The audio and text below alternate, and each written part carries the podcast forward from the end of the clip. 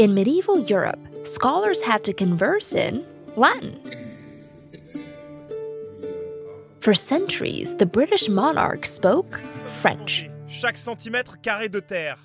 And today, the business language of India is English. Let me check you in at the front desk and I can show you. Official languages have the power to unify people, but they don't always reflect everybody's lived experience. And when we look at not just a country, but a worldwide web, that struggle to impose a standard language can grow to epic proportions.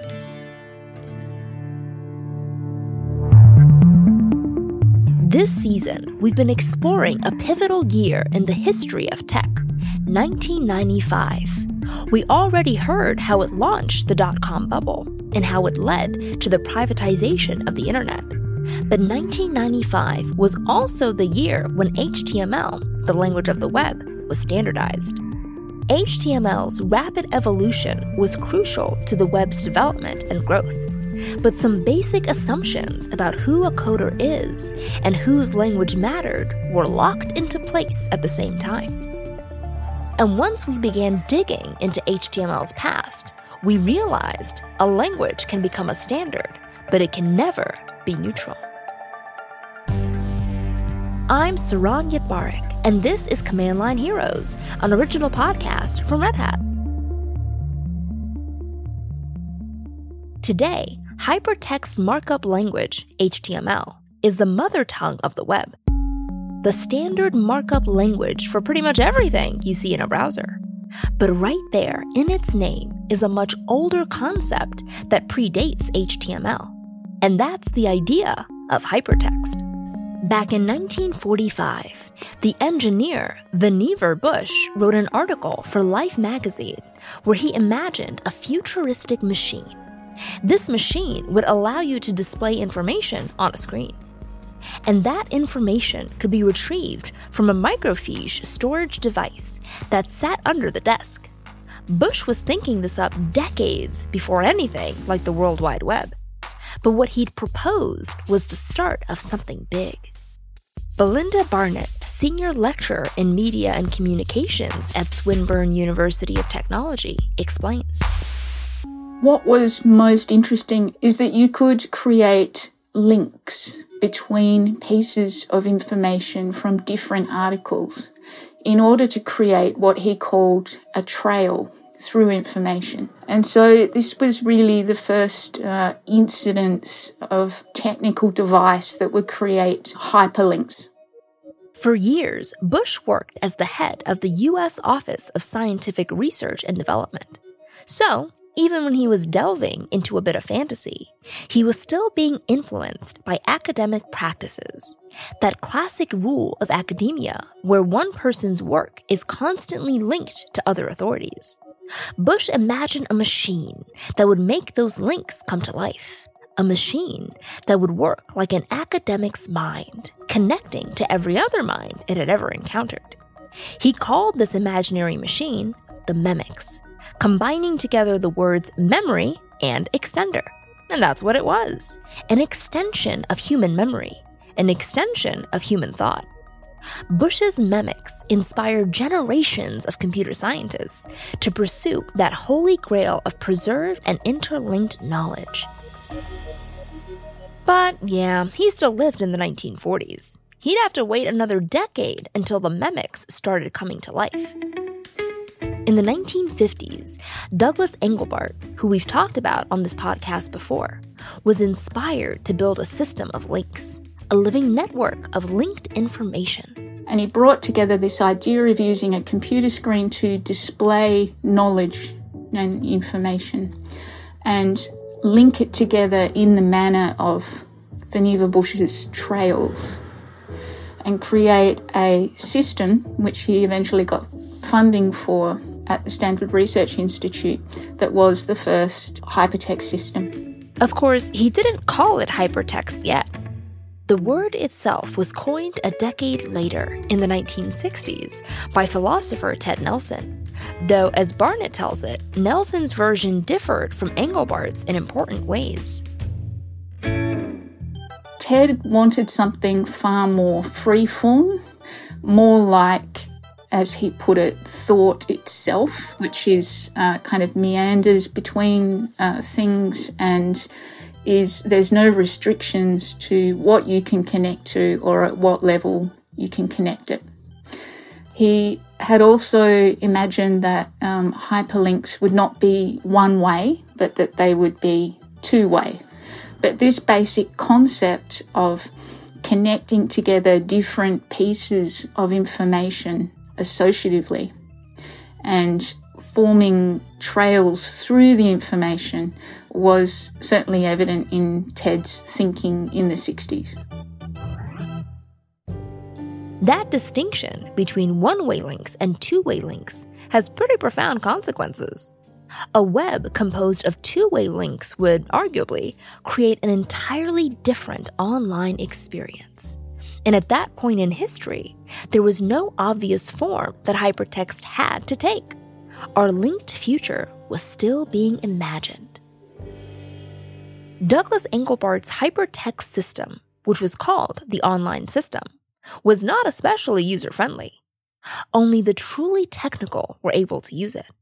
And for years, most early hypertext attempts had the same roadblock.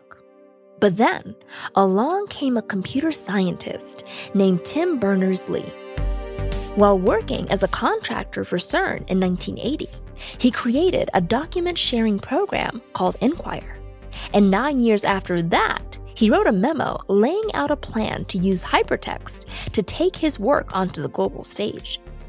The result? A hypertext markup language was unlike any hypertext system that had yet been developed. Designing HTML and HTTP was really, really easy because I was the only one doing it. Berners Lee had delivered something deceptively simple, something democratic, something that took hypertext across all borders.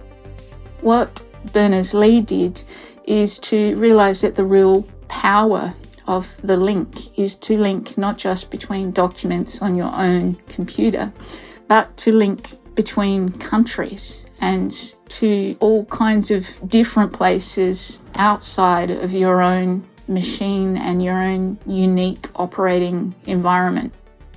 That vision of a system to link computers and share files across huge distances brought us closer than ever to Vannevar Bush's idea of a memex. What had begun as a bit of abstract philosophy had suddenly transformed into a reality.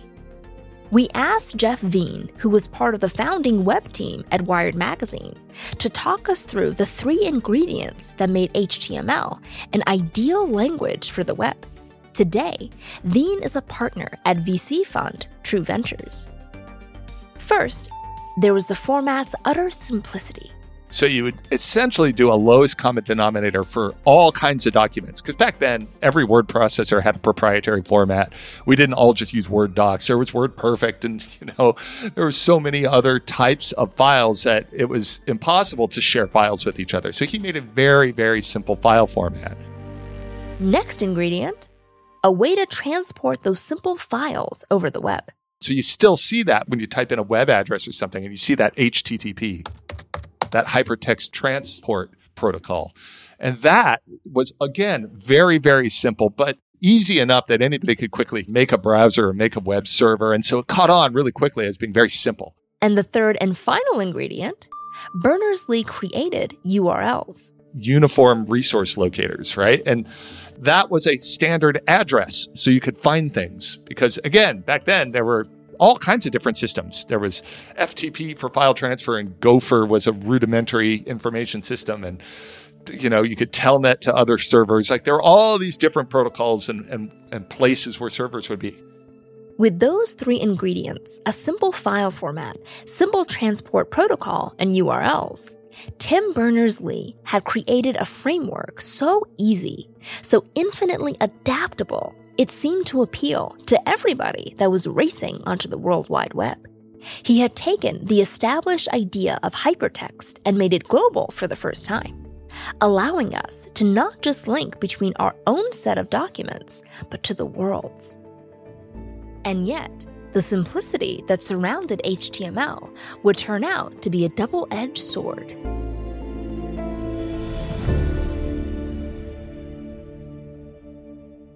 The problem or benefit, like depending on your frame of reference, is that it was so simple that it didn't remotely capture all the things that everybody was used to doing on their computers. If you wanted to build elaborate tables, if you wanted to create elegant layouts, if you wanted the advanced features that previous hypertext systems had offered, you weren't going to find any of that with your basic HTML. It didn't have any of it. So many people, I think, discounted, like, oh, this stuff is way too simple. It'll never catch on. Except those people were wrong. In fact, it was exactly the pared down simplicity that made HTML incredibly popular. In the mid 90s, it didn't even have 20 tags, 20 things you could do. A few headers, some citations, and block quotes. It was pretty bare bones. But that meant the barrier to entry was super low. You could easily learn HTML in an afternoon. And everybody did. That's why a tech thriller movie like The Net made sense in 1995 hacking into the internet's guts felt like something that, sure, Sandra Bullock could probably pull off. Yes. Another obstacle that turned out to be a mirage was the question of broken links. In the past, people had fussed about the fact that moving a document meant you had to alert everyone who linked to it, get them to update their link, or else the connection would be broken. Maintaining all those links seemed incredibly onerous. But Berners Lee decided not to worry about the broken link problem at all. He gamed it out. A few broken links were the cost of simplicity and easy connections. Look, I'll just make my stuff and you make your stuff and we'll link them together. And if they move, it, it breaks or, you know, and, and things like that. Helped with the popularity and the growth of the web. As the web grew, fueled by the rapid adoption of HTML, that pioneering attitude, if it breaks, it breaks, was going to spread. Soon, people were sprucing HTML up, adding their own tags without asking anybody's permission. And everybody had their own idea of how it should evolve. A young Marc Andreessen was a classic example. He was working on the Netscape browser and decided to give it an image tag. The authorities back at CERN thought they'd instigate a thoughtful back and forth to determine how an image tag might work. Were we talking about embedded objects of any kind? Maybe just icons? But Andreessen wrote back to inform those so called authorities yeah, I already made the image tag. You guys can make your own if you want. And things just got more tangled from there. It was sort of the Wild West for a number of years, especially as Silicon Valley sort of woke up to like, okay, this web thing is huge. And there is the potential for very big businesses to be created here. If you're a long-time listener of this podcast, you've probably heard me talk about the browser wars. Starting in the late 1990s, web browsers like Microsoft's Internet Explorer and Netscape's Navigator, and a whole bunch of others, began competing for dominance. They all wanted to be the world's portal to the World Wide Web. To distinguish themselves, everybody was doing what Marc Andreessen had done with his image tag. They were just creating their own thing, modifying HTML however they wanted. The language and the experience of coding for the web was beginning to branch. I would say that, you know, standardization was a necessity. Gavin Nicol is a technology evangelist and CTO at Context Labs. He was in the field at the time and remembers Tim Berners Lee's first proposals for the World Wide Web. He pointed out that it wasn't so much all those new tags that created a problem. It was the fact that nobody was making the tags cohesive. Okay, hey, anybody can create a tag, but the question becomes if you have a tag, how do you display it? And how do you hook up an event handler to that tag? So, to a certain degree, even though there were some issues about, okay, well, who gets to define the common set of tags, in the big scheme of things, that was probably less interesting than trying to decide how to interpret those tags. All those different browser companies rushing to capitalize on the brand new web were throwing any kind of tag they wanted into the mix. But they weren't adhering to any kind of standard if the web kept going down that road, it would soon become so disjointed there'd be siloed experiences in each proprietary browser. In the same way that engineering task forces created SMTP to standardize email, or FTP to standardize file transfers, there needed to be a standard for how HTML would work. It was absolutely crucial to the to the adoption of HTML. It would have happened with or without the W3C, but it was crucial. The W3C that Nicol just mentioned is the World Wide Web Consortium, founded in 1994. The consortium took it upon themselves to bring a little order to the growing chaos of the browser wars. The W3C would provide guidance and standardization for HTML so that whatever tags anybody might create, they would all be interoperable across any browser. This was the task, standardization, that would allow the web's potential to be fully realized. Standardization would allow a truly global web experience. To be honest, you know, the W3C was a great convening body and a great kind of like independent third party to get everybody who had strong commercial interest to sit down and talk about interoperability. So, in 1995, HTML was elevated from a bare set of tags to HTML 2.0. In its new life, HTML became aligned with SGML, the standard generalized markup language, and standardization was brought to its processing model, to its data representation, and to the handling of characters and coding. So it was the first rigorous standard, and that was key for interoperability. HTML 2.0, the first standardized version, was released in 1995. Problem solved, right? Everyone in the global internet community could look forward to a happy, interoperable future. Hmm, not quite. Think for a moment about the global tech reality that people lived with in 1995. Things may have been nicely ordered from the perspective of Silicon Valley, or from the perspective of big shots at the World Wide Web Consortium. But that's not the whole world. It was far from including everybody. At that point, much of Asia and sub Saharan Africa were still offline. The idea of a global village was introduced by Marshall McLuhan in the 1960s, but decades later, much of the world remained disconnected, and that meant they didn't have a seat at the table. They weren't part of any standardization process.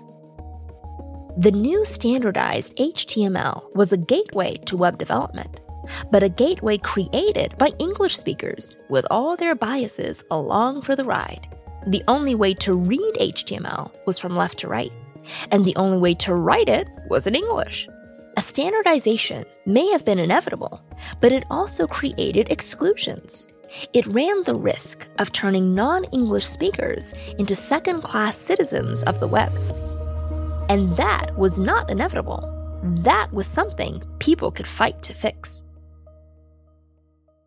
one of the big things that having programming languages be based on English does is it creates this barrier for access to the field of coding.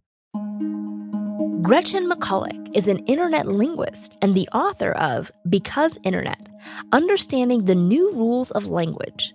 We asked her to walk us through some of the ways English programming languages and markup languages give one part of the population an advantage and it goes way beyond being able to read commands. If you can't read what people have put on Stack Exchange, or it takes you twice as long to read because you don't speak the language, then that's also a significant barrier to using a programming language.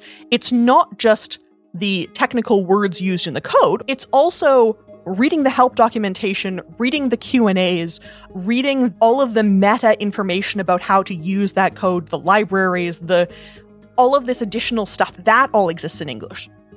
After 1995, a non English coder working on the web would have been guaranteed to run into those barriers everywhere. Standardization guaranteed it. Those of us in the English speaking world often forget about these hurdles. We think we're on some even playing field, coding alongside our peers in China or India or Germany. But if you're a coder and your first language is English, just ask yourself what would your career look like if the code you were writing and all the supporting documents and communities you rely on, if all of that were in Chinese or Swahili? Would your career be the same? Would your ambitions? Gavin Nicol was inspired to make HTML work for everybody. In the 1990s, he was living in Japan, and he noticed firsthand how difficult it was for non English speakers to code for the web. It was a mess, uh, to be frank. Nicol was the one who looked at HTML, which at the time had no real character processing model, and decided to find a way to let everybody use it. His solution was to use Unicode, a standard that handles text in almost all the world's languages. By adopting Unicode as his character set, he managed to establish a formal model for the internationalization of HTML. Partly it was practical, but also there was a mission um, aspect to it as well. You know, the practicality came from the fact that I was working at NEC or in, living in Japan. I was like, hey, listen, you know, I would love to be part of this global uh, conversation. um, but then also, I still believe this is, a, you know, there's an underrepresentation of non-Latin voices in the global commentary. So I really wanted to, you know, accelerate the pace of that. Despite the great work that the W3C folks had done in 1995, it was up to people like Nicol to take the HTML standard and open it up to all the world's languages. And it became kind of a mission for me to make that easy for non native speakers because I firmly believe that if you force everyone to speak in English, you force everyone to sort of think in English, and, and that's that's a very sad thing because you end up losing the culture that is associated with the language. Nicol believes people must be allowed to communicate and work in their own language. To make the web an English only zone would mean cutting off part of our shared humanity. There's a thing called Conway's Law. It's kind of like systems tend to evolve to represent the organizational structures that created them. To me, Conway's Law is a kind of warning. Make sure the organizational structures represent all of us, or else don't be surprised when the systems that evolve lock some people out. 1995 was a quarter century ago, and HTML has evolved to HTML5 today. But the work is far from finished. Look around at the coding landscape, and English is still taking up a lot of the oxygen. Sometimes it can feel like a foregone conclusion.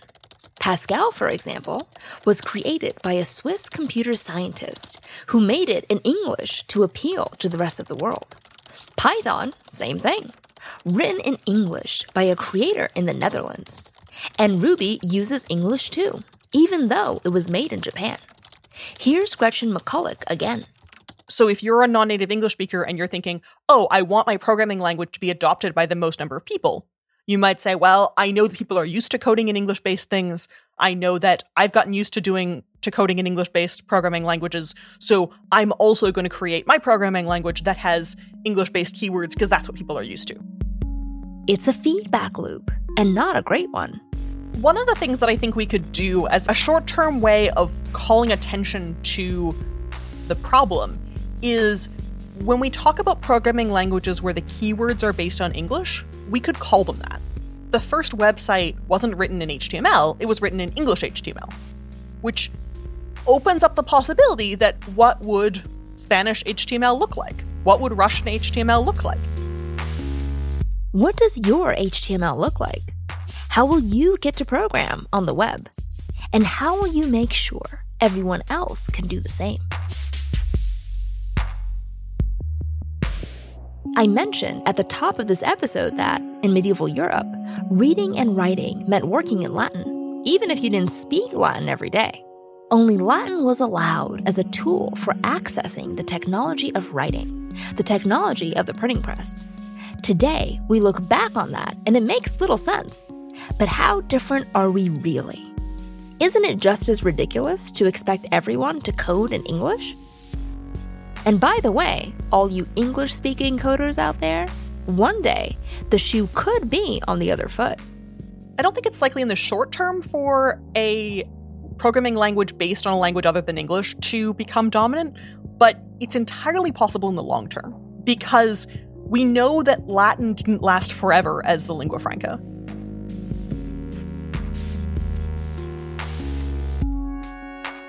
1995 was the year that HTML became standardized. But that moment in tech history sparked a decades long discussion that's continuing to this day. we're still finding ways to make the web's language a platform for everybody. And this matters because we have no way of knowing what people from different backgrounds, different languages will build, what apps they'll design, what code they might write, once they're given the chance to work with their own voice. We just might be amazed by our own diversity. And maybe that is the standard we should all be reaching for. Next time, we're diving into another of 1995's biggest transformations the fantastic emergence of web designers. Until then, find bonus material about HTML and all our 1995 stories over at redhat.com slash command line heroes. I'm Saron Yitbarek, and this is Command Line Heroes, an original podcast from Red Hat. Keep on coding.